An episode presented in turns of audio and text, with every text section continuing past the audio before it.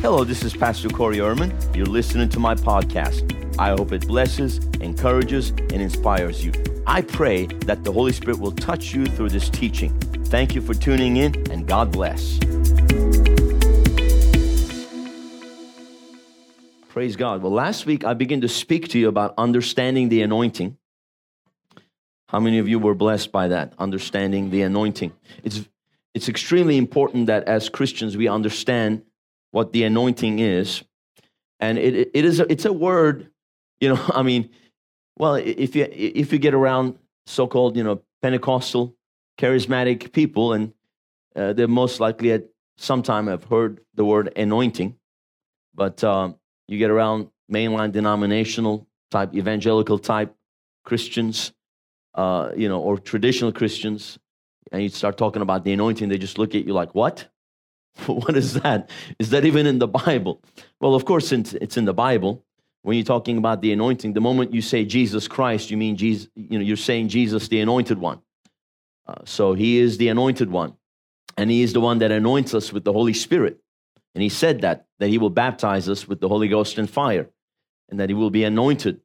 And David talked about being anointed with fresh oil. So there is a fresh anointing every day. So it's important to understand what the anointing is, and we started to talk about that last week.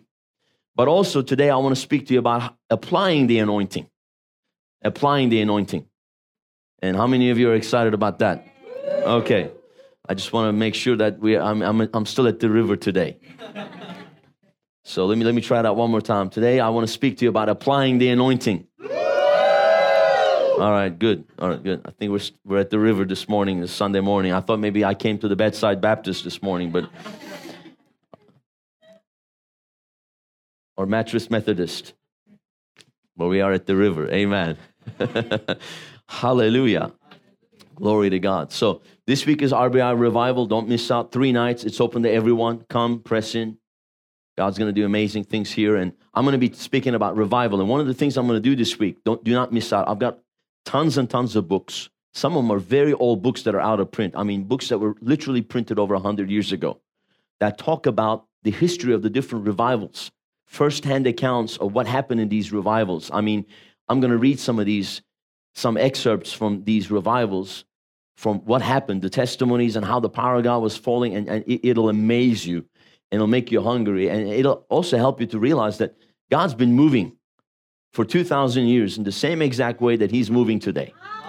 The Holy Spirit has not changed. Jesus Christ is the same yesterday, today, and forever. And the anointing that was released on the day of Pentecost is still flowing. Amen. God is still moving with signs and wonders and miracles. Amen.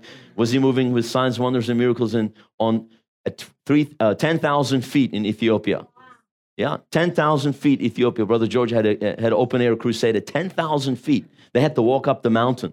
And people were so hungry, right? For 3 days, 3 days, they were coming from all around the different villages and stuff. And that mountaintop used to be a high place for witchcraft, for voodoo worship. But they've taken it over for the Lord. And people are hungry. When God moves, when the Spirit of God moves, people will come from all over. But when God's not moving, people are not going to have an incentive to come. They're not going to be excited about coming. That's why it is absolutely key and important that we understand that the anointing is real, the anointing is for today, and we need to know how to apply the anointing. And there are various kinds of anointings, so I want to focus on that today. So let's go to some of our foundational scriptures. If you open your Bibles with me. Amen, amen. As important a subject as the anointing is for the New Testament church, there's a vast lack of understanding in the modern day church of what the anointing is and how it functions. The Apostle Paul, writing to the Corinthians in the first letter to the Corinthians in chapter 12, said, "Brethren, I do not want you to be ignorant about spiritual gifts." And actually the word there is not even the gift. The word gift is not there. It just says in the Greek, it's spirituals, or the spiritual dimension. So I do not want you to be ignorant about spiritual things, or the operation of the Spirit, the realm of the Spirit, amen, or the anointing. So when we refer to the anointing, we are referring to spirituals, the things that are spiritual. It is the power of God. It is the Holy Spirit. The anointing is the Holy Spirit Himself. The Holy Spirit is everywhere all the time. He is omnipresent, but he is not always manifesting his presence. The anointing is the manifest presence of God. When the Holy Spirit is actively moving and working and you see his results, you see the results of his operation, that's what we call the anointing. Amen. So it is very important that we understand. So let's look at some of these foundational scriptures. First, go with me to Luke chapter 4, verse 15 through 19. And Jesus returned in the power of the Spirit into Galilee, and there went out a fame of him throughout all the region round about. And he taught in their synagogues, being glorified of all. And he came to Nazareth, where he had been brought up. And as his custom was, he went into the synagogue on the Sabbath day and stood up for to read. And there was handed unto him the book of the prophet Isaiah. And when he had opened the book, he found the place where it was written, "The Spirit of the Lord is upon me, because he hath anointed me to preach the gospel to the poor. He hath sent me to heal the brokenhearted, to preach deliverance to the captives, and recovering of sight to the blind, to set at liberty them that are bruised, and to preach the acceptable year of the Lord," or the year of Jubilee, year of total freedom, which happened every 50 years under the Old Testament, where all debts were canceled, all properties and everything that was lost was restored. There was a total year of restoration, full restoration. So the anointing will bring full restoration in your life. How many of you would like some full restoration? Glory to God. So that's why it's so important that we know how to tap into the anointing, because without the anointing, it is impossible to see the supernatural. It is impossible to see healing. It is impossible to see restoration. Amen. Jesus said the Spirit of the Lord is upon him because he has been anointed to do what? He wasn't anointed to feel good, feel some goosebumps. Amen. He was anointed for a purpose. So the anointing always comes for a purpose. There is always a purpose attached to the anointing. The anointing is always released to accomplish a divine plan and a divine purpose. And how many of you know that there is a divine plan and a divine purpose for your life? Amen. So you need the anointing for the fulfillment of that divine plan and purpose. And then, of course, Jesus, if you keep reading on in this chapter, Luke 4, then Jesus, when he sits down, the eyes of everyone are focused on him. Because remember now, this is as his custom was, he went into the synagogue. This is Nazareth, where he grew up. Amen. So it was his custom to go to the synagogue. They knew him there. He had attended there regularly every Saturday, most of his adult life. So they knew him. He had stood up to read many other times before in the synagogue. But this time he opens the book from the scroll of Isaiah, and he begins to read, "The Spirit of the Lord is upon me because he has anointed me." And he was anointed. If you read earlier in the chapter, when he went to the river Jordan to be baptized by John, when he came up out of the water, the heavens opened. The Father spoke out of heaven, saying, "This is my beloved Son, in whom I am well pleased." And then the Spirit of the Lord came down like a dove and landed upon him, or lighted upon him, as another translation says. So he was anointed by the Holy Spirit. Then he was led into the wilderness by the Spirit. And when he came out of the wilderness, we read that he was empowered, or he was in the fullness of the power of the Holy Spirit when he came to Nazareth. But he sits down after reading, and then the Bible says that the eyes of everyone in the synagogue were focused and fixed on him. I mean, they had heard him read before, but this time something is different. This time something is different. Amen. This time something is different. I was reading the story of Smith Wigglesworth, and his wife got saved first and got filled with the Holy Ghost, and he persecuted her for about 10 years. She would go to meetings, and of course, this is about 100 years ago in England, late night revivals. I mean, those meetings were like our meetings. They lasted till midnight. So sometimes she'd get home at midnight, but he would lock the door on her and just go to bed. So she would come home, the door would be locked. She wouldn't be able to get in the house. She would literally, sometimes in the middle of the winter, sleep outside on the pavement, on the doorstep. She would sleep there. And he would wake up in the morning to get the milk and the newspaper. How many of you remember the days when fresh milk was delivered to your house in bottles? Anybody remember those days? That happened when I was a child in Turkey, You get fresh milk delivered to your, door in bottles. And you had to consume it that day because it was daily milk. It wouldn't last till the next day. It was like manna. But it was fresh without all the additives and all the junk in it, the chemicals that, everything's fabricated now, factory milk. That's another story, but maybe I'll preach on that one day. but I better not announce it because nobody will come. So, well, I'll announce it, milk and prosperity. I'll announce milk and prosperity. Everybody will come to hear about the food industry. Anyways, coming back to the subject. Land of milk and honey, and then everybody will come. Because if I do like a healthy living, healthy eating seminar, nobody's going to come. Everybody will be at McDonald's while I'm preaching on healthy eating.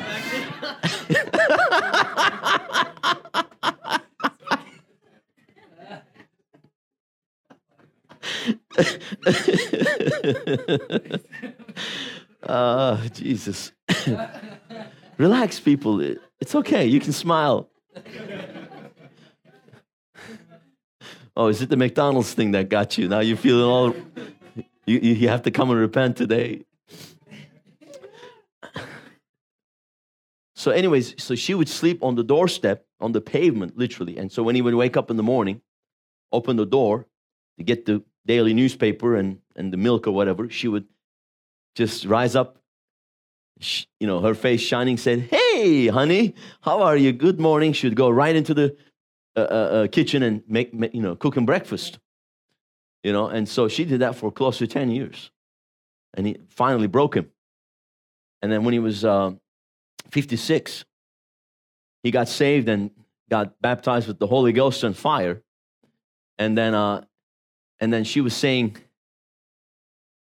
"I can't," and then he started to preach, and she would go, "I can't believe that's my Smitty. I can't believe that's my Smitty." Because he had changed so much, because he was a tough plumber kind of guy and rough guy, and then he ministered till he was 86, a great apostle of faith, and traveled all around and had over 20 people raised from the dead, and just phenomenal ministry, and traveling all over the world back then when, you're basically traveling by train or bus or boat wasn't as easy as today. So anyways, he had changed so much, she would say, "I can't believe that's my Smitty." So here's Jesus reading, and everybody's looking at him because, wow, this is the Jesus we know? What happened? Because until then, he was Jesus of Nazareth. But from that moment on, he's Jesus the Christ, the anointed one. And the anointing, now the elements or the dimension of the anointing is added on his life. So there is a difference. There's something there that wasn't there before.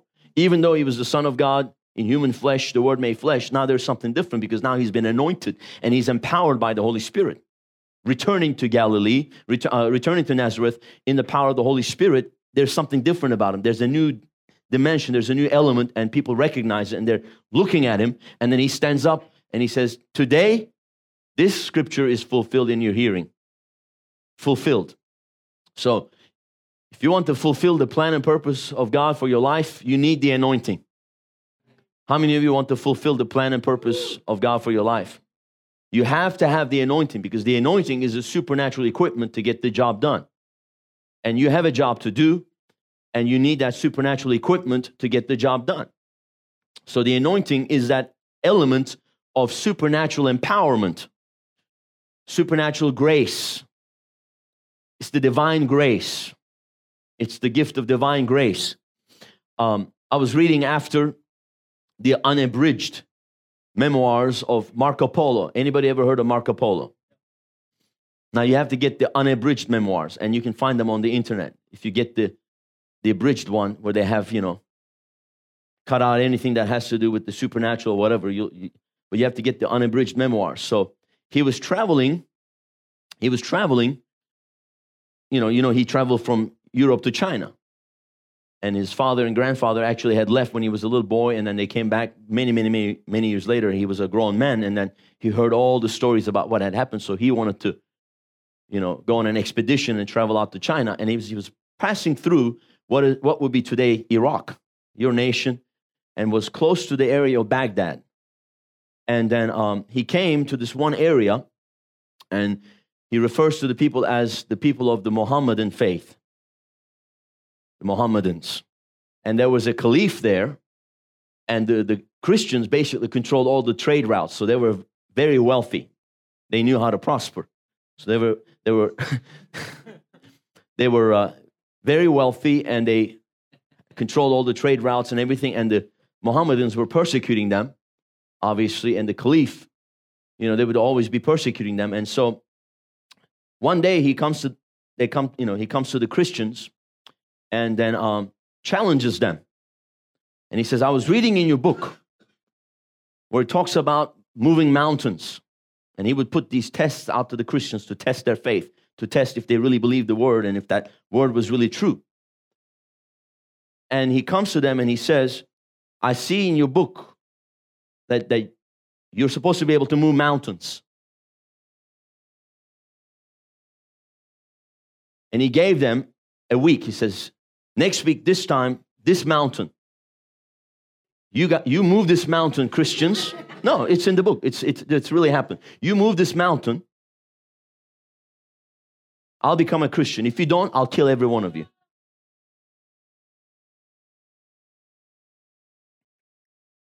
So all the Christians, obviously now, they all fell on their faces, begin to cry out to the Lord and pray. And then they were praying for, I think he had given them like 10 days. So they prayed for like a week. And on the seventh day, one of the ministers, one of the bishops, had a vision of this small town, a village, maybe about 100 kilometers from that area, that there was a one-eyed shoemaker, that he had the gift of divine grace on him.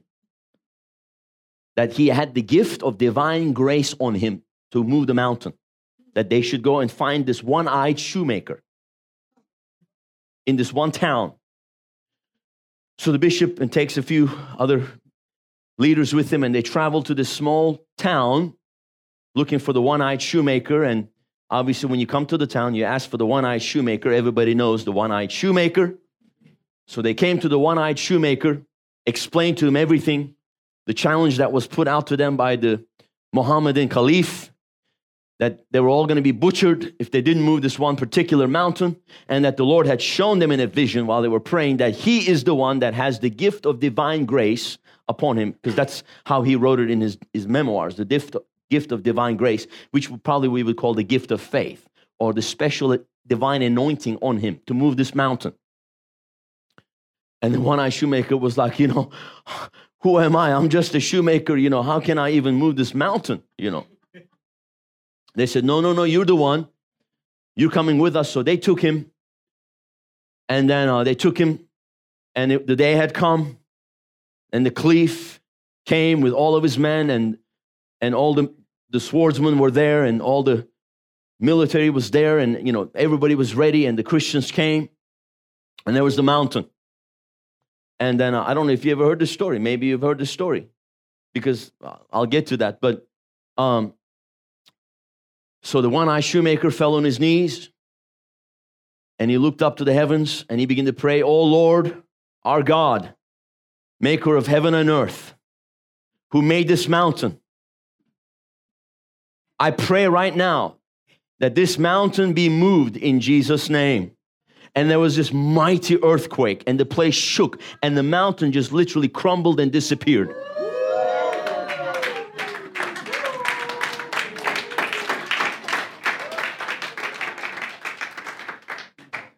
And if you read in the writings of Marco Polo, it says the Mohammedans were in a stupor. They were stupefied, which means they were like, they were stupefied. Walked around for several days going, And when the Caliph died, they did not bury him as a Muslim man. They buried him with the Christians, because when they removed his garments, they found that he was wearing a cross under his garments, that he had converted. And from that day on, he completely left the Christians alone. And anytime there was a major need, a crisis, he would call on the Christians to pray. Now, Bishop of Baghdad, Canon Andrew White, has gone to that town in Iraq and found the place, because to this day, they still celebrate the day when the mountain was removed. they celebrated in that little area of Iraq. But let me tell you the story of the one-eyed shoemaker, why he was a one-eyed shoemaker. You want to hear this? Yes. So one day this beautiful young lady comes to his shop, obviously wearing long garments as they would do, dressed very modestly in those days, not like today. Ladies, you know, some of you, you really need to watch your clothing.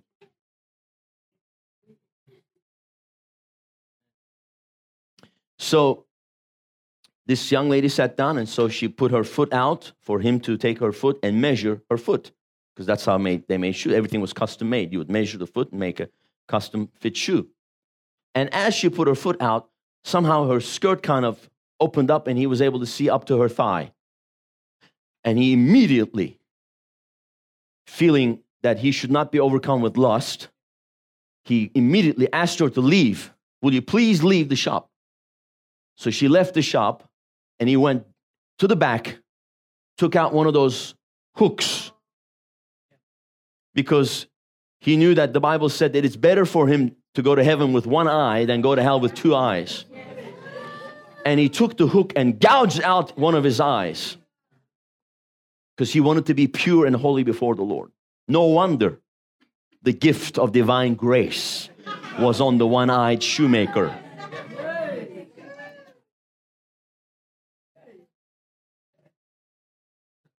You know, talk about having the fear of God in your life and the desire to live holy and pure, that you're willing to pluck out an eye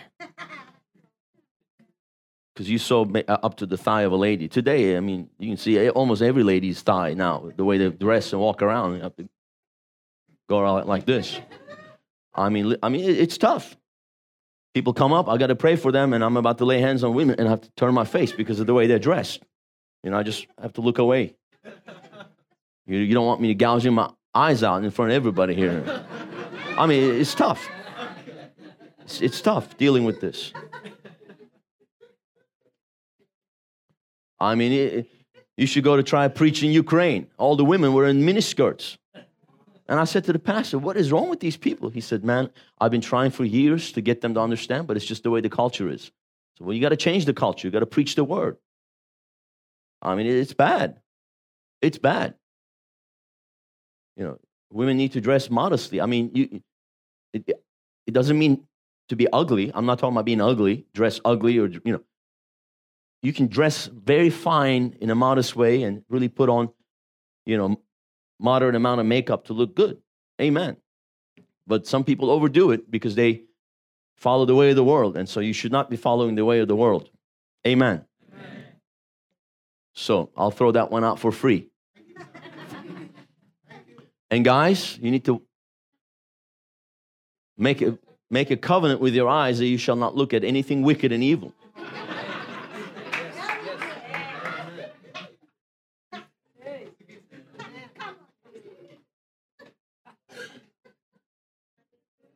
if I have to make a call here now for those that need to repent from pornography, I think we're going to get probably quite a number of people, because according to statistics, a third of the men, even in church, struggle with that stuff. So you better get your life clean. You want to be anointed, because you're the first ones up to have hands laid on you for prosperity. But as soon as you get back home, instead of getting on the internet and developing your mental capacity and learning things, you're looking at filthy pornography. And so that's why you're never breaking through. And so let me smack that up the side of the head right now, because that's really sad that according to statistics, 1/3 of men in church. I mean, it's crazy. They were having a preachers' convention. Preachers, these are pastors and preachers, full-time ministers convention in this one hotel. When all the preachers left after the 3-4 day convention, the hotel discovered that half of them watched all the porno channels on the you know, the TV things. Some of them, the, you know, pay-per-view stuff. Unbelievable. Unbelievable. No wonder. No wonder there's no revival in the church. And, you know, you got to deal with this stuff. But I'm talking about applying the anointing. I still am. Because every one of you wanted to know how to apply the anointing and prosper and break through, but these are the things, these are the hindrances to the anointing.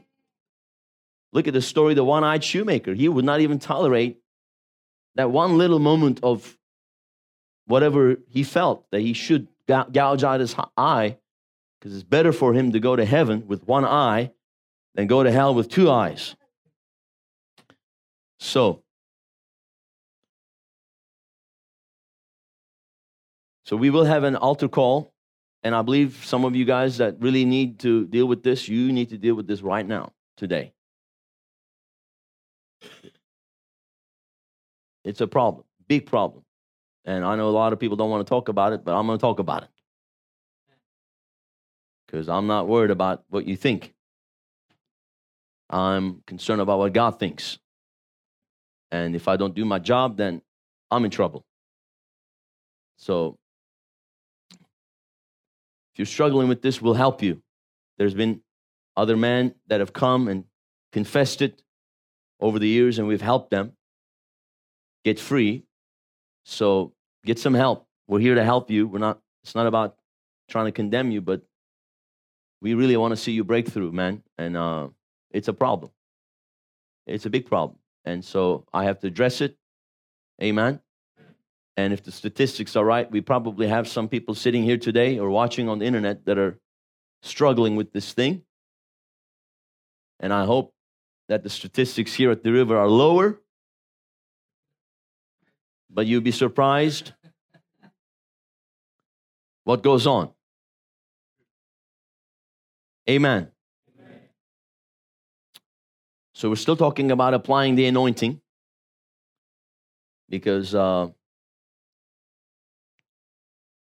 you to be able to apply the anointing, if you want to have the gift of divine grace on your life, to be able to move mountains, you're going to have to live a life that's pleasing to the Lord. When a man's ways please the Lord, he makes even his enemies to be at peace with him. And I shouldn't just pick on the man. Maybe, I mean, even I'm hearing that there are even women that struggle with pornography. So, I mean, we had a staff member from many years ago. We had to let the young lady go because she was looking at pornography on the church computer. My God.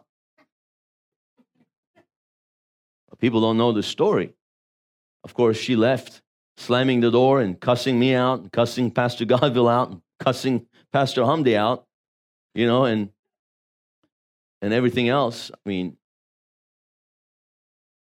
and she said she was educating herself. My God, what kind of education is that?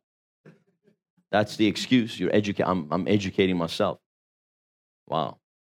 On the church computer, educating yourself with the filth of hell, excuse me, while I puke.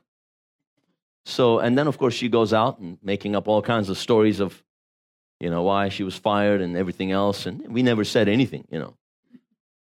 Ran us down. I mean, went to another church. You know, I tried to warn the pastor. You know, pastor didn't want to listen to me, hired her. Fired her. You know, it's just amazing the stuff that goes on. They're willing to trust her and not me, you know. But I'm not surprised, because when you're dealing with people that criticize you for your ministry, they're not going to listen to you. They criticize the ministry, and then they find themselves in a position where the very ministry they criticize, they need that very ministry they criticize. So, and Jesus' ministry was criticized. Amen?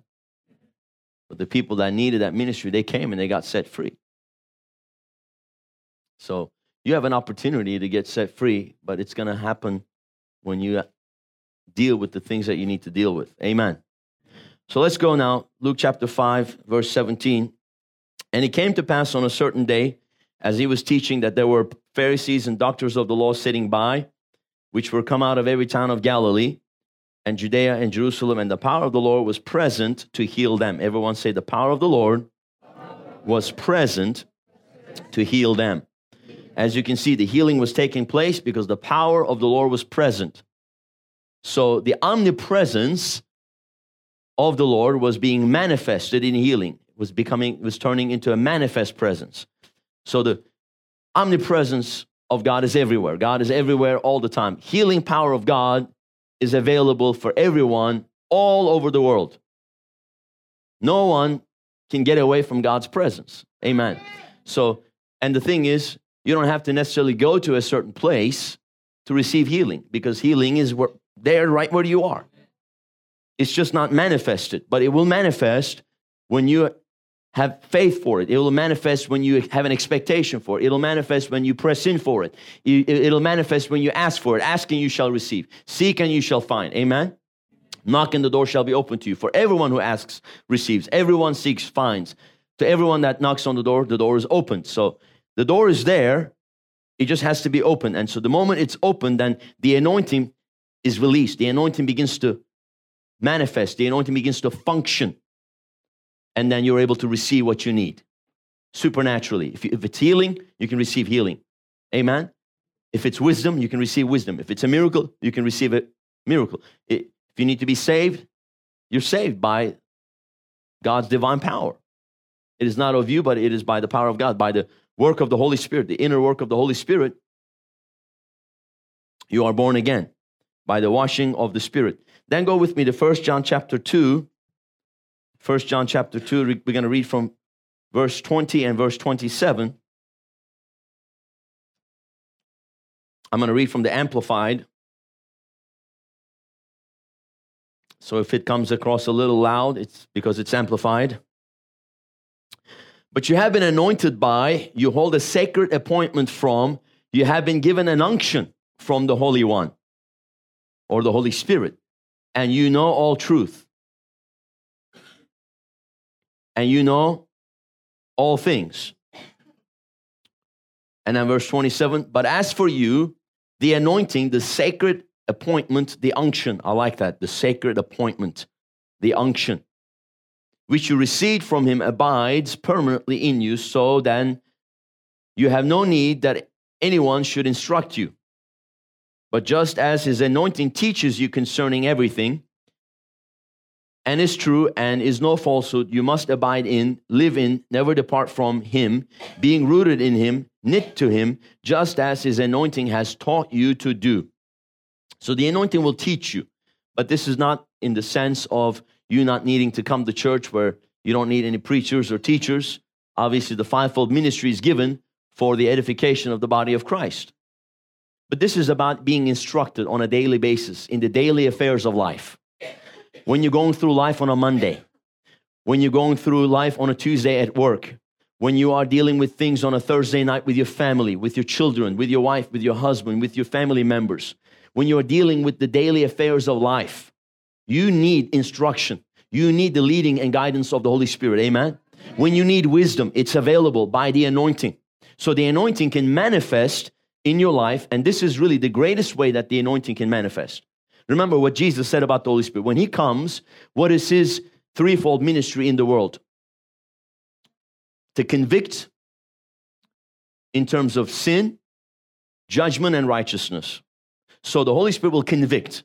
So the number one function of the Holy Spirit is to bring conviction of sin, because he is the Holy Spirit.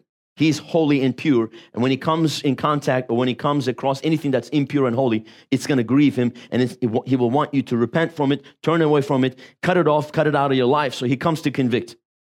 So if you cannot receive the conviction of the Holy Spirit, which is the primary work, then you cannot even go further and receive the rest of it. That's what I'm talking about, Christians. I know you want to be anointed. I know you want to carry the power of God and fulfill the plan and purpose of God for your life. I know that you, deep down in your heart, you desire to be empowered, to prosper, to break through, to rise up and succeed in whatever God's called you to do. Amen? Amen? But you have to make sure that you allow the conviction of the Holy Spirit. And it's the little foxes that spoil the vine. When the Holy Spirit convicts you of little things, repent. Be quick to repent. Don't cover it up. Don't hide it. Don't lie about it. Just come clean. Just come clean. Just come clean. As soon as you come clean, the quicker you come clean, the better it will be for you.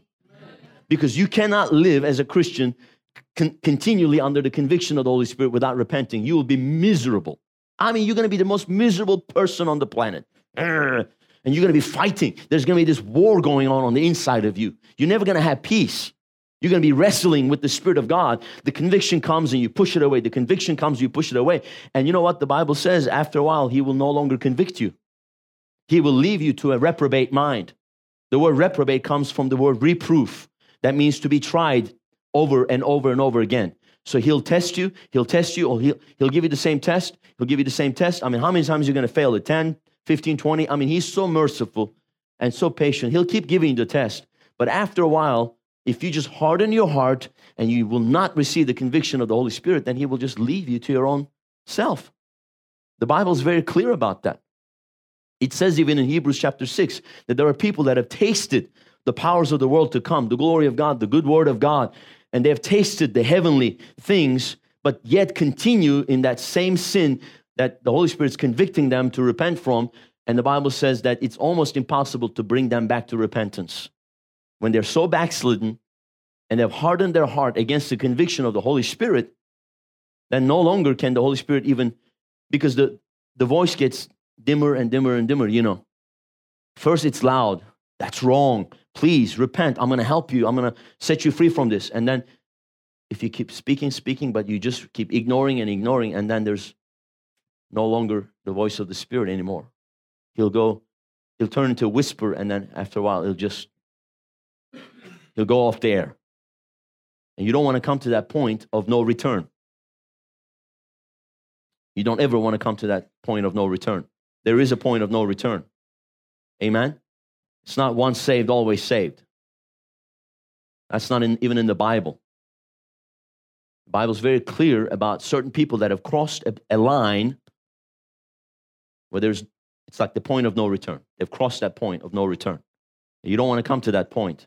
You don't want to come to that place. Amen?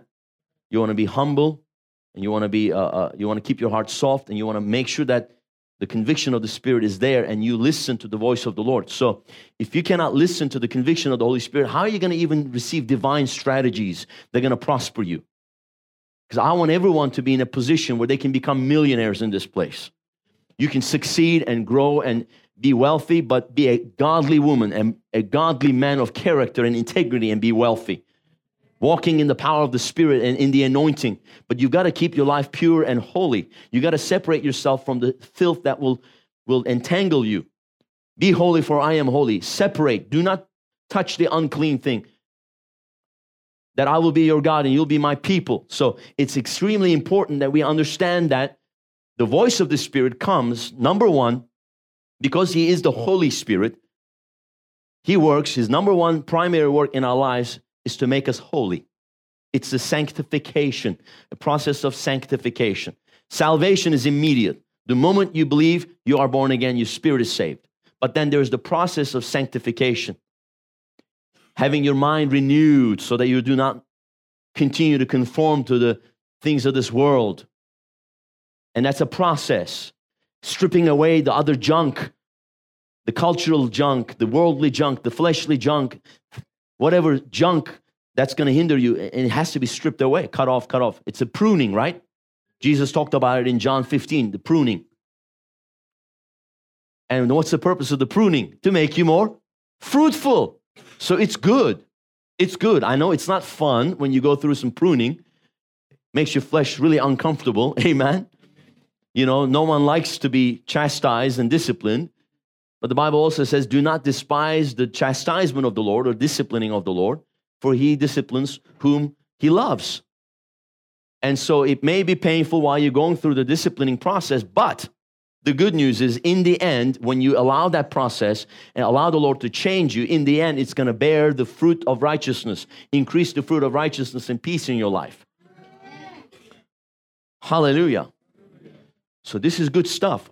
So instead of running away from the pain, because here's what we do. When the conviction comes or when we struggle with something, I know it's painful to face it. So we try not to face it. But let me tell you, the pain of facing that is nothing compared to the eternal pain you'll face.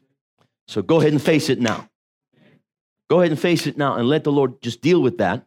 So you don't suffer in eternity. You don't want your children to suffer either. Is that right? You want to make sure that you pass down an inheritance to your children's children, an inheritance of righteousness. That is the number one thing you can pass down to your children. Inheritance of righteousness, the righteous that live by faith. So it's absolutely important that we understand the instruction of the Spirit. He abides in us, and what is He? He is the Spirit of truth. He is the Spirit of truth. He abides in you, that you have no need of anyone instructing you, but just as His anointing teaches you concerning what? Everything. Say everything. Everything. Everything. The Holy Spirit will help you with everything. He'll teach you about every single thing. It is true. It's not a falsehood. He's not going to lead you into error. He's always going to lead you into that which is true. Amen. Then go to Isaiah 10:27. Isaiah 10:27. And it shall come to pass in that day that his burden shall be taken away from off thy shoulder, and his yoke from off thy neck. And the yoke shall be destroyed because of the anointing. Any yoke of bondage can be destroyed by the power of the anointing. And what's the purpose of a yoke? You yoke an oxen, or you yoke an animal to be able to control the direction. Tell them where to be able to go. So the enemy will come and try to put yokes on your life. These come in different forms of bondage. It could be fear, it could be lust, it could be some perversion, it could be some mentality, it could be a stronghold, something. He'll try to yoke you and to control you and to lead your life. When you're supposed to be going in this direction in the Lord's calling, he'll try to steer you and make you go this direction. That's the purpose of the yoke. But the anointing will come to destroy that yoke and totally set you free, so that you can be absolutely free without any hindrance to walk in the plan and purpose of God and prosper and succeed and be blessed and be fruitful. Glory to God. Amen. Amen. So how can we help people without the anointing? It's impossible. I've had people come here to this church. They've been through counseling. They've gone to Christian counselors for years. It's still the same. They come. 15 minutes. Power of God comes on them. Totally sets them free. Totally sets them free. They leave. Never the same again. They're even shocked what happens, because it's the anointing. You cannot help people through psychology. Psychology has to do with the psyche or the soul. It's mind and will. I mean, when you got spiritual issues, you can't help them through psychology. You cannot counsel demons. You have to cast them out and break the power, break that yoke of bondage. It's only by the power of God you can do that. And removing burdens. People carry burdens. They're burdened by life. They're burdened because of the death of a loved one. They're burdened because of a divorce. They're burdened because, I got a letter. I was reading it. I just started to weep. I got a letter from a 55-year-old Turkish man. Just a handwritten letter that came, one of our TV viewers. I was just reading the letter. The guy's telling me his life story.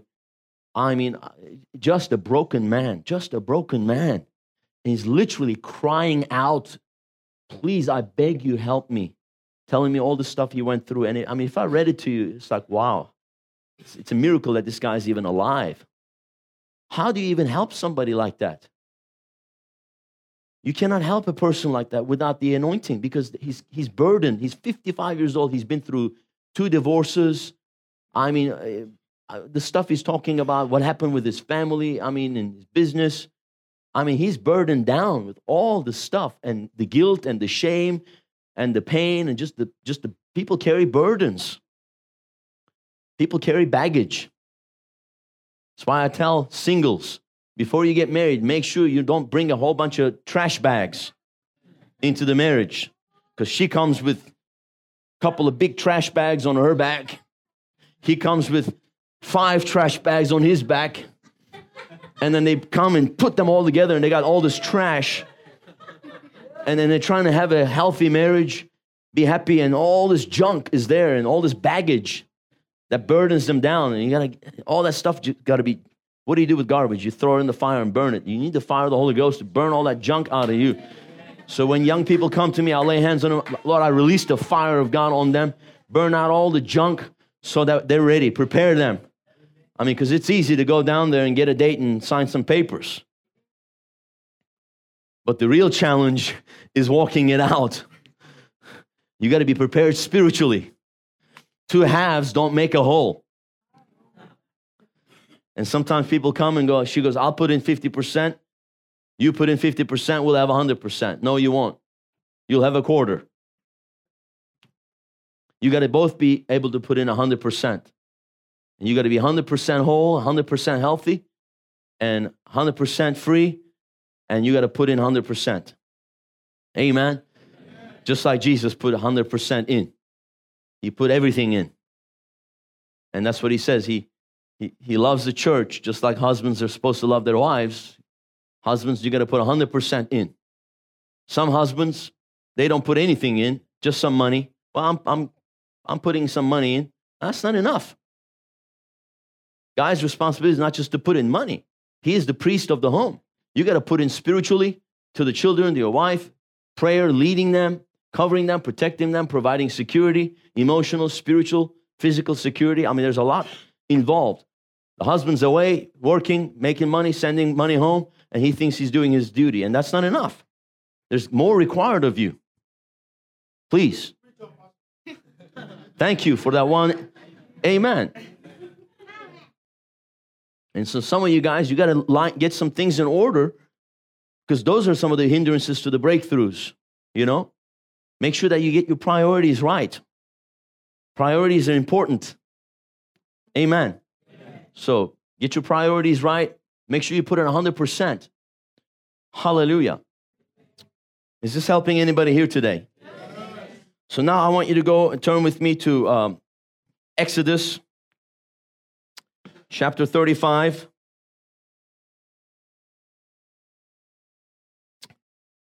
Talking about applying the anointing. You got it? Exodus 35.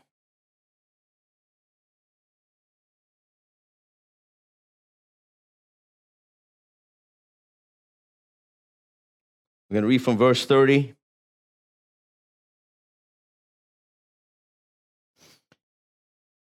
Here's the story of the Israelites.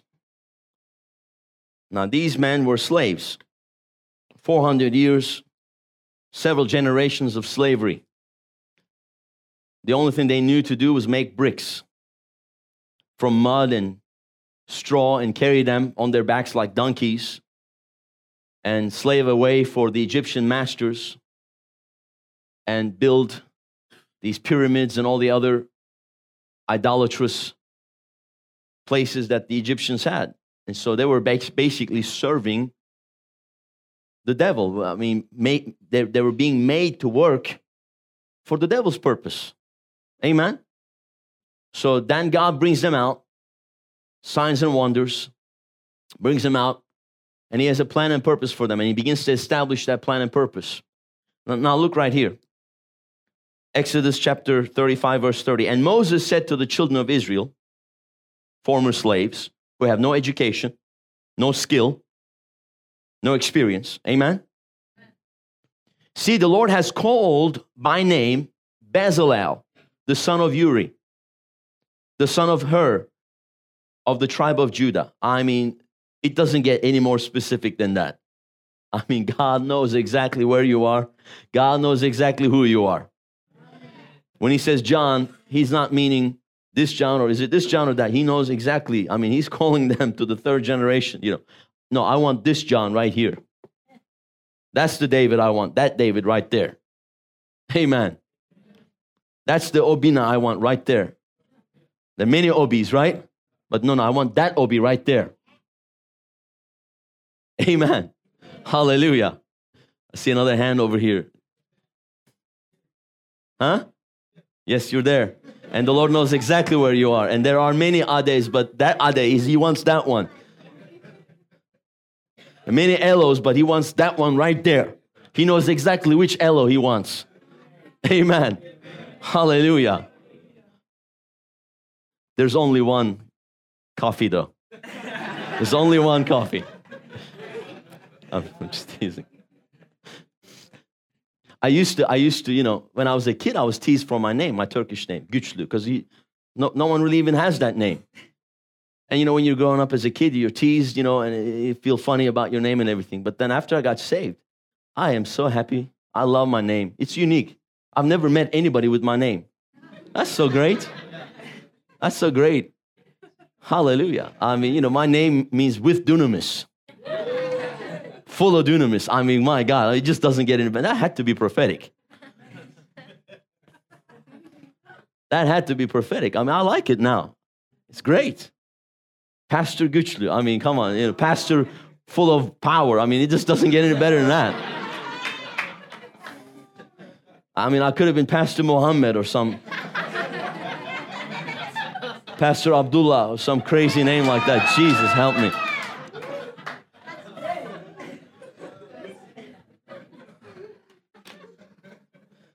Thank God, I like my name. Hallelujah. You know, the Bible says that Jesus will give you a stone with a new name on it. I think it's key that we pray, we hear from the Holy Ghost what's on that stone and put that name on our child. Amen? Because that name means something very significant. That's who you were created to be, what God's called you to be, you know, and it's important. So see, the Lord has called by name Bezalel, the son of Uri, the son of Hur, the son of the tribe of Judah. And he has filled him with the Spirit of God, or anointed him. Everyone said anointed him. And also what? In wisdom and understanding. So, in knowledge and all manner of workmanship. So, the anointing came on him, but it wasn't just so like, woo, pray. Oh, I got the anointing. Ah, shakala bababa. Woo. But it was a purpose. There's a purpose attached to the release of this anointing on this man's life. It is what? Wisdom and understanding. And knowledge.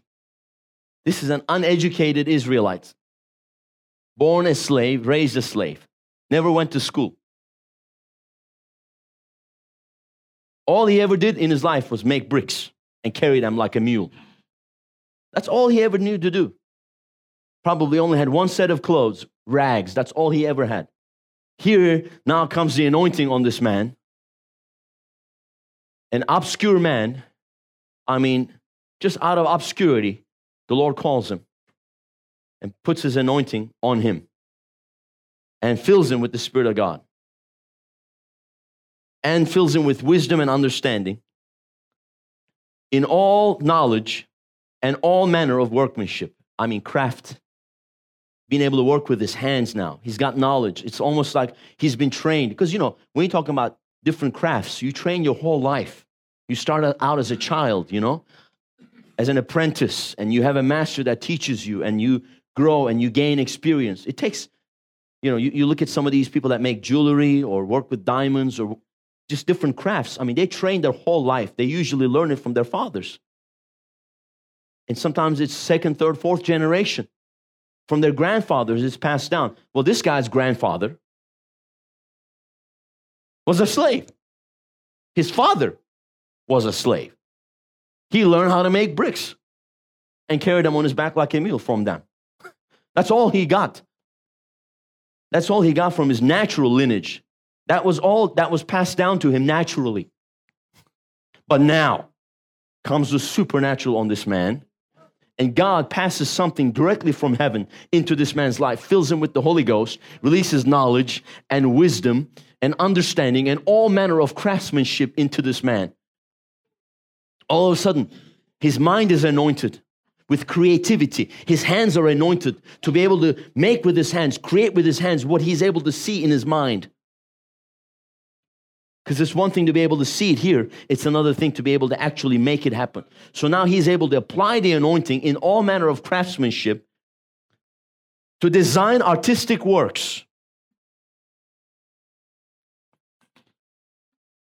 to work in gold and silver and bronze.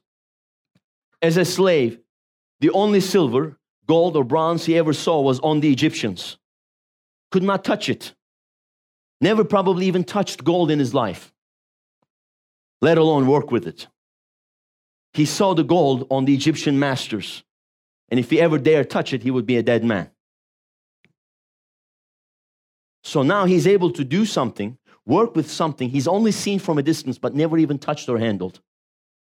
And now God's anointed him to work with gold, bronze, amen, silver, in cutting jewels for setting.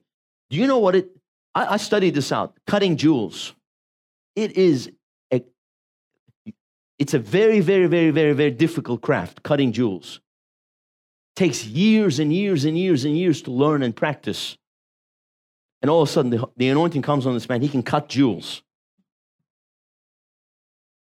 Things he's only seen from a distance, never even touched in his life. Using tools he's never touched in his life. You need tools to cut jewels. But now he's supernaturally equipped. He's supernaturally equipped. He probably even has to make his own tools now to cut these jewels. Who's going to teach him? Where is he going to get tools to cut jewels? He's going to have to make his own tools to cut these jewels.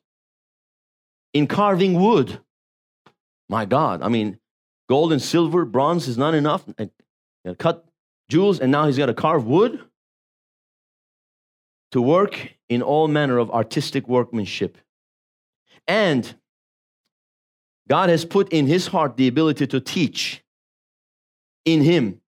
And Aholiab, the son of Ahisamech, of the tribe of Dan, he has filled them with skill to do all manner of work of the engraver and the designer and the tapestry maker in blue, purple, and scarlet thread. So now they can actually work with fabric too. And fine linen. And of the weaver, they can weave now, make their own fabric. Those who do every work and those who design artistic works. Look at what the anointing did in the life of these men. Totally out of obscurity, they get anointed. And God releases into them the supernatural skill set. Supernatural knowledge and wisdom and understanding to be able to do these things. It's phenomenal. What an amazing thing here. Could God anoint you to do something no one ever in your family has ever done? Amen. Could God anoint you to be able to do something you've only seen from a distance? And don't even have the education for or the experience. Could God anoint you to be able to create things that you can only dream about? Could God anoint you and raise you out of obscurity? A man who never even had a pair of shoes till he was 13. To be able to put shoes on feet of young children. I mean, come on. There's so many applications of the anointing. We have to learn how to tap into them because I have seen over the years, Christians, they know how to come and get touched, roll on the floor in church, but when they go outside, they don't know what to do with the anointing.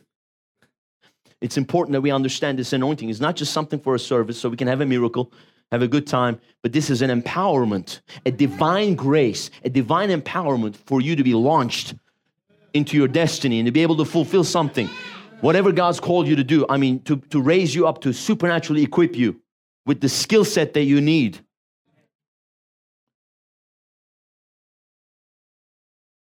And to be able to teach it to others. To be able to teach it to others because we live in a critical time. We live in a very critical time in the church world. Much of the church is in poverty. Much of the church is subject to the world system. They don't know how to rise up.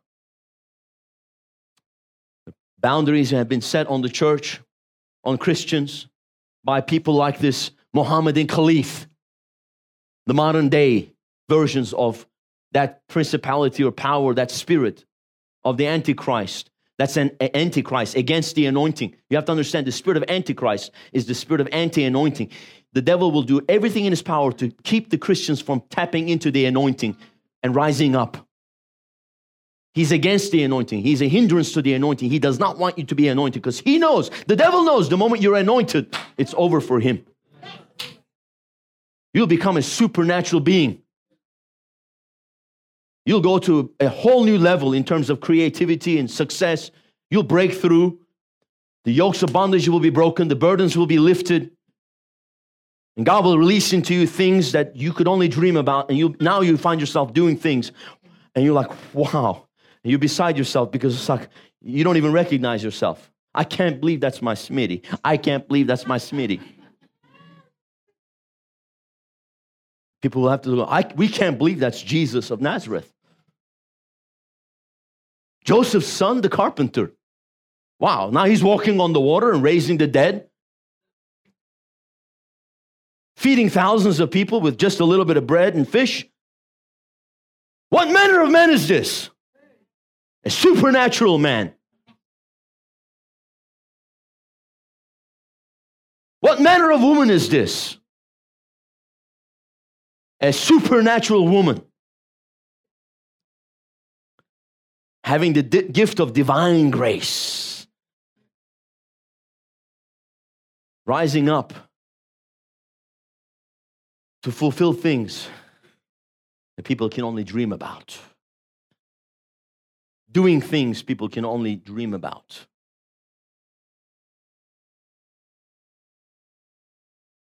These men were pioneers.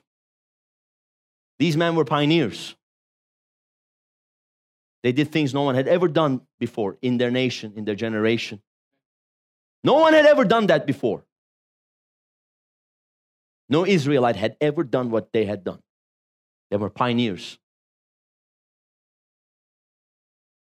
You better have the anointing to be a pioneer. Pioneers are mostly misunderstood. Their generation never accepts them. Only after they're dead, now they're like, wow, what a man of God. What a man of God. Their generation hated them, persecuted them. They become famous after they're dead. Pioneering. There's a spirit of a pioneering. You need to understand there's a spirit of pioneering on this church. Because the Lord sent me and my wife here as pioneers to do things no one had ever done before. We've done things that people told us can't be done in Turkey. We've done it. And it's only the beginning. There are more things that we're going to do that have never been done before. So there's a spirit of pioneering here. And so if you tap into that spirit, you can now use that anointing to pioneer in the realm of in the marketplace, in business, in other areas. You can tap into that spirit, that anointing to pioneer. Hallelujah.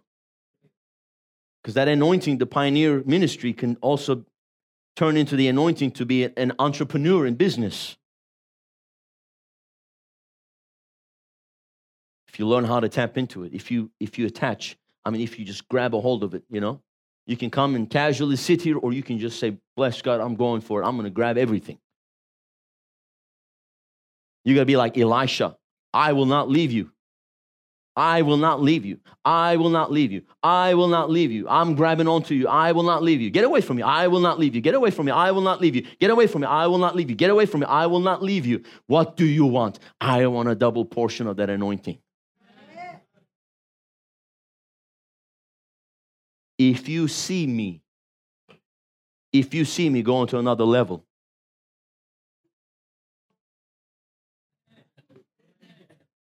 if you see me go to another level, you'll have it. If you see me go to another level,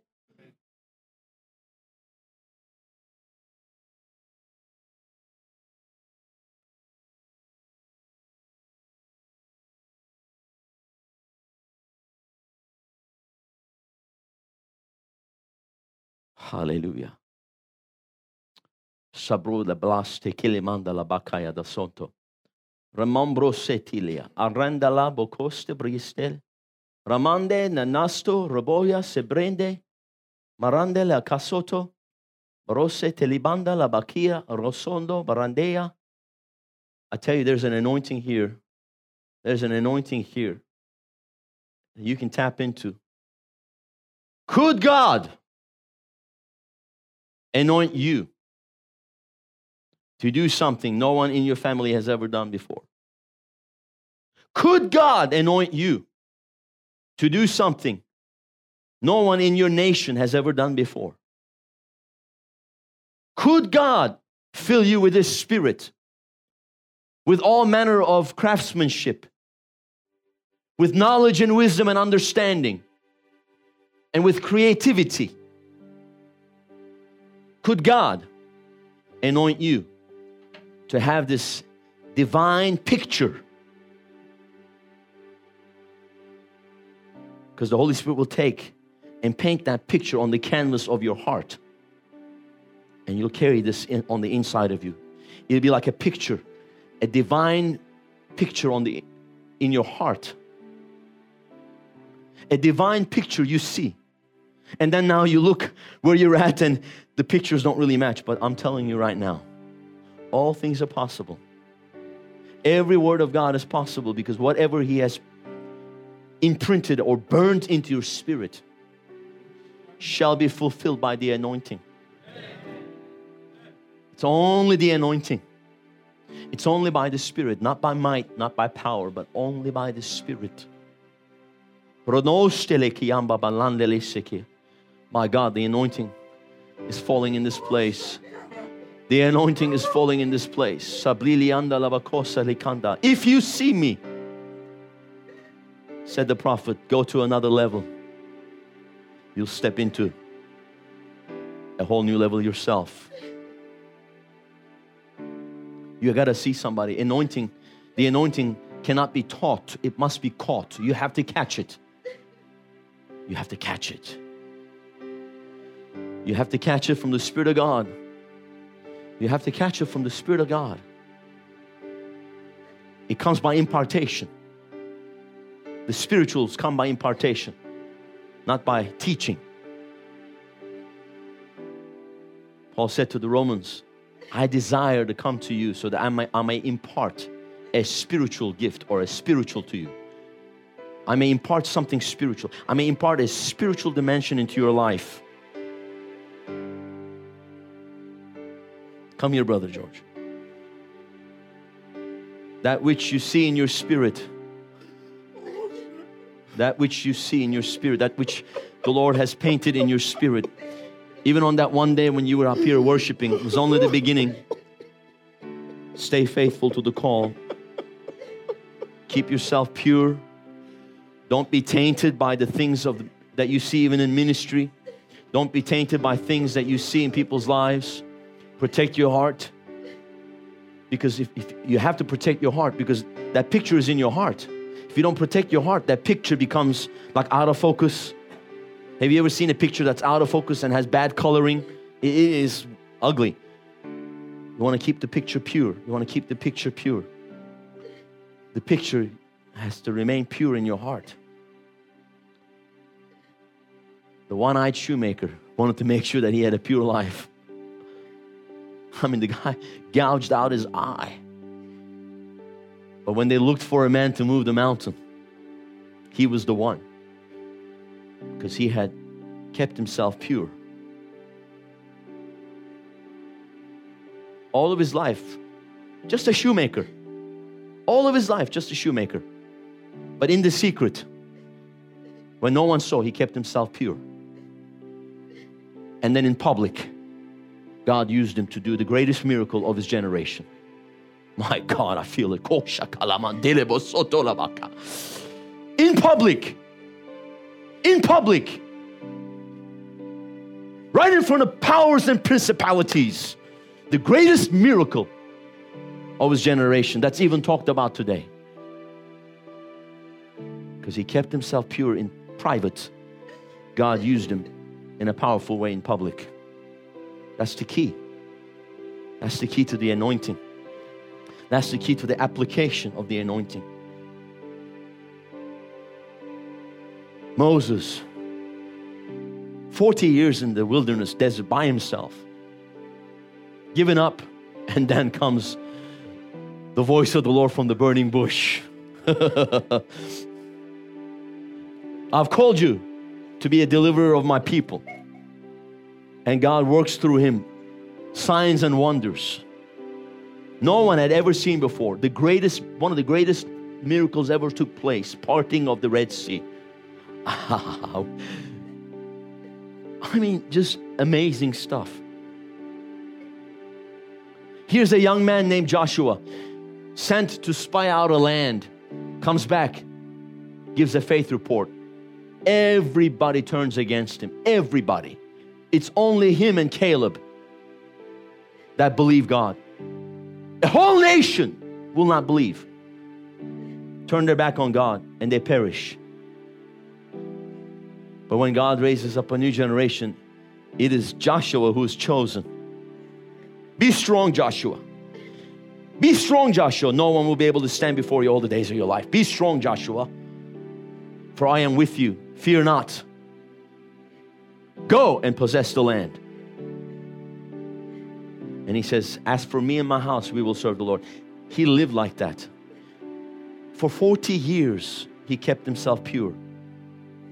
When it was time for God to raise up another leader, it was Joshua that was chosen. And God anointed him to lead the nation from victory to victory to victory to victory.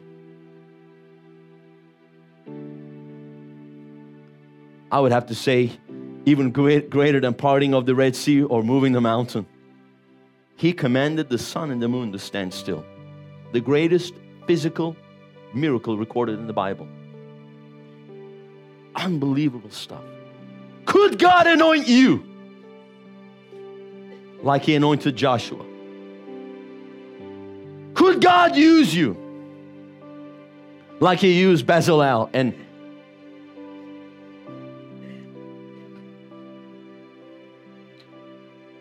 Ahisamech, or Aholiab, son of Ahisamech. Could God anoint you?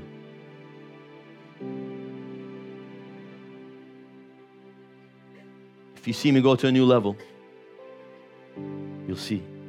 You'll receive a double portion. You got to see somebody go. You got to see. You got to see it. You've got to see it.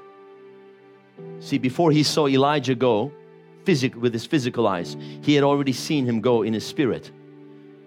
He had 4 opportunities, and he said, no, I will not let you go because I have a stirring in my spirit. You're about to leave, and I have an opportunity to receive a double portion. I'm not going to be denied. I'm not going to... Double portion. And he kept pressing in, and he kept pressing in, and he kept pressing in, and he kept pressing in. Rose de la banda la cataya si de la bagonda.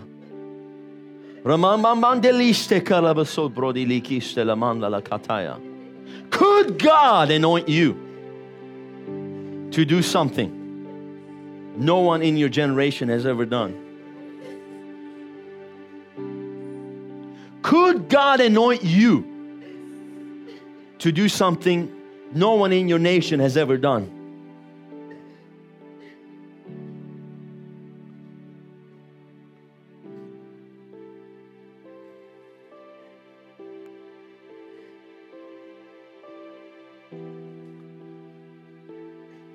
That's why the devil, the spirit of Antichrist, is already in the world, and it's coming to the church to cause an offense against the Holy Ghost, against the power of God, keep the church in the natural, in total defeat, in a low level that the church can never rise up. That's why I don't care.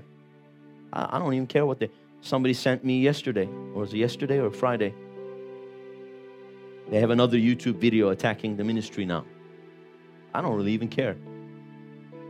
They're attacking the joy. I just laughed along because it was my meeting. I felt the anointing. Somebody watched it and felt offended. I felt the anointing. Writing stuff, attacking me, some kind of Indian guru spirit or something. I don't even know. I've never heard about it. I mean, I'm accused of things I've never heard about, so it's... Whatever, man. When you've been criticized by the experts, who cares about the little spurts?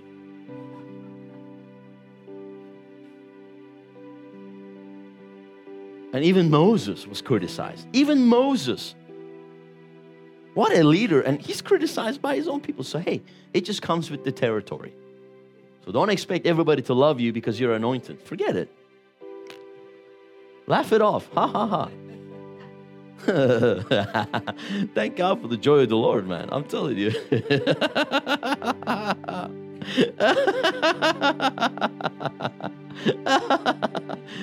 What are they saying again? Oh, what, this time. Hallelujah. Hallelujah. It's not my loss. It's their loss. I've learned how to tap into the anointing. I don't even care. I'm going to a new level. I'm not going to be the same again. I'm going to keep going up higher and higher and higher. There are realms that I haven't even tapped into yet. My God, it's only the beginning. It's only the beginning. Everything we've done till now has just been preparation. Everything you've done till now has just been preparation. You're in process.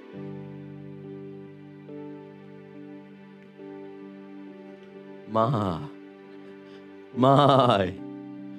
glory, Jesus, glory to God. Oh, my.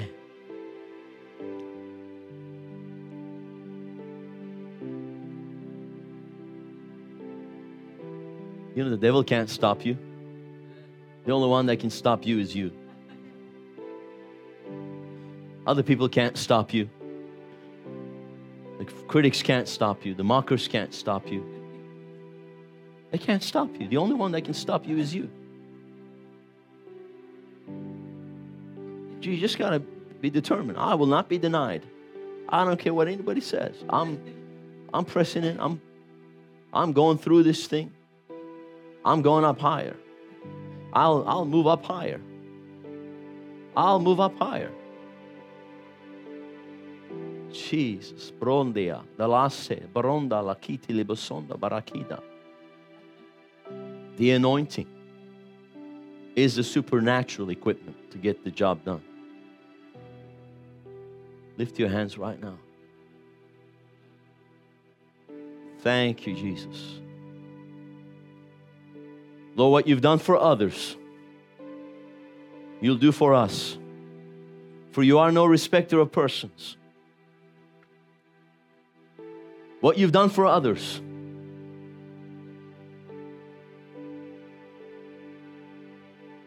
you'll do for us. We're all candidates for greatness. Lord, I thank you for a release, and I felt this. A spirit of a pioneer to come upon this church, or it's been on this church, but I just have to proclaim it and people tap into it. A pioneering spirit. A pioneering spirit. A pioneering spirit. A pioneering spirit. A pioneering spirit. A pioneering spirit. Rest upon you. To do things no one in your family or in your generation or in your nation has ever done before. No one in your community has ever done before. And you better be careful, because when you start to rise up in the anointing, even in people in your community, and I'm speaking to your African community or your Filipino community, because it's a smaller community here even. And the smaller the community gets, sometimes the harder it is. Because everybody knows everything. And there's competition and jealousy and a lot of gossip. You got to shut your ears off to all of that. You cannot try to please those people. You cannot try to please those people. You listen to me right now. You cannot try to please those people. They'll attack you for being different. They will attack you. I'm telling you, mark my words. They will attack you for being different. They attack me. They say, I'm not Turkish enough. What do you even mean, I'm not Turkish enough? Spirit of the Lord came upon Saul, and the Bible says he became like a different man. I became a different man when the fire of God came on me. I'm different. Yes, you are right. I'm not Turkish enough. How many Turks carry the fire of God? Come on. How many Africans in this city carry the fire of God? Come on. You're going to be different. But your difference, do not let them mock you for your difference. Your difference is what makes you better. Fire!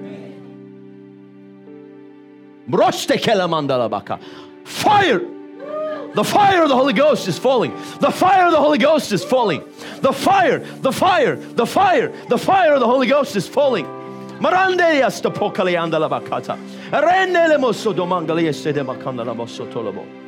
Hey! Hey, Malaste in the Koda.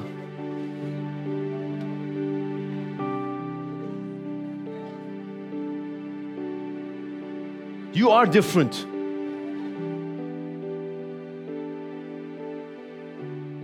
Be proud of your difference. You're a chosen generation, a holy nation, a royal priesthood, a peculiar people. You are firebrands. You're new creatures. Ah. Woo! My God, I feel the anointing. Ah. A stripping away. I hear it right now. Stuff is just being broken off of people right now in the name of Jesus. By the anointing. By the anointing. Burdens are being removed. Yokes are being destroyed right now in the name of Jesus. Thank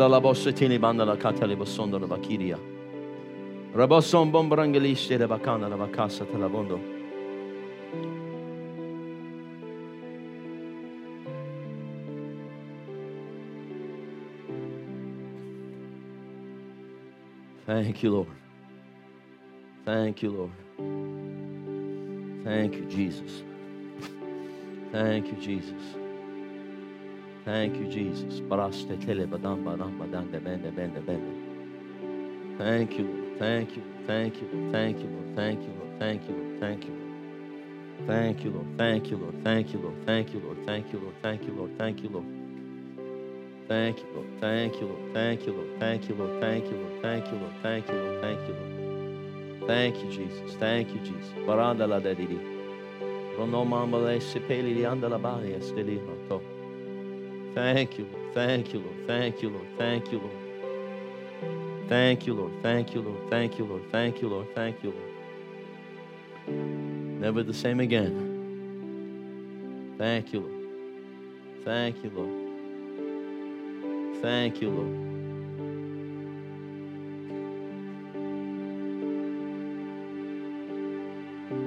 When they come against you, and they say you're different, hold your head up high. Stick your chest out and say, yes, I am. I'm anointed. Nothing to be ashamed of. Don't allow them to put any kind of shame on you because you're anointed. I'm not ashamed of the Holy Ghost. I'm not ashamed of the gospel. It is the power of God. I'm not ashamed of the power of God. Don't be ashamed. Your own brothers, like Joseph, will envy you for the coat of many colors, for the visions, the dreams, the anointing that's on you. They'll envy you. Trust the Lord. Trust the Lord, because the very people that try to destroy you will one day need you because of the anointing.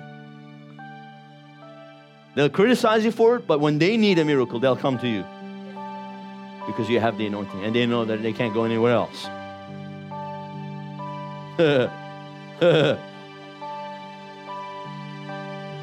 Jesus.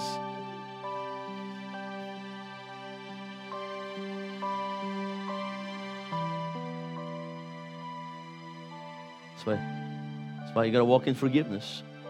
Don't. When they're offended with you, don't be offended with them. Because the same people will come around. And then you'll be able to look them in the eye and say, what the enemy meant for evil, God turned for good. And you'll feed them. You'll feed them. The very people that turn on you will fall at your feet.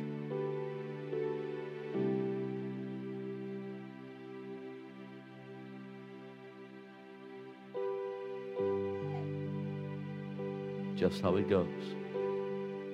So yes, with the supernatural empowerment will also come persecution. And God can only use you to the level that you can handle criticism. The moment you back down because of the criticism, then it's over. You're just giving in to the enemy. So you're not going to give in. Not going to give in, not going to give up. No way. No way. As for me and my house, we will serve the Lord. I don't care what anybody else does. If I'm the last one left on the planet, I'm going to serve the Lord. If I'm the last one left on the planet who believes the Word of God, I'm going to believe the Word of God.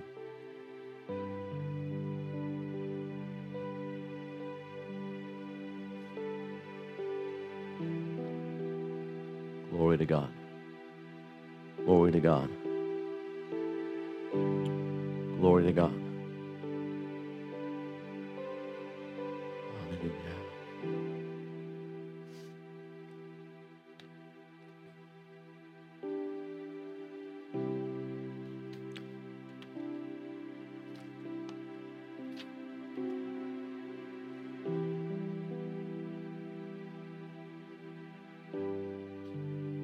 Divine imprint.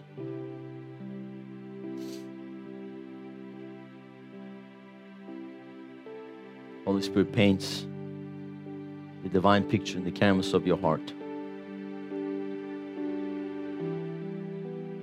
And you need the anointing to fulfill it. Keep yourself pure, committed, totally surrendered, totally yielded, total obedience. People don't preach obedience anymore because they preach grace, as if grace doesn't have anything to do with obedience. I just don't even understand that. They think every time you start preaching obedience, they think you're preaching the law. I'm not preaching the law. I'm preaching obedience. Obedience to the Spirit of God. Come on.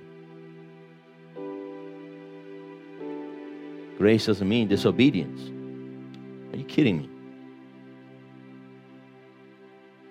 Hallelujah.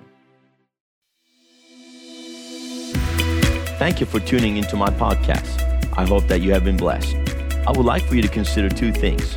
Number one, subscribe to our show to receive notifications of our new podcasts. Number two, support our ministry of reaching the nations with revival by clicking on the link in the description or visiting our website, riverwpb.com. Thank you for tuning in. Look forward to you joining our next podcast. God bless you.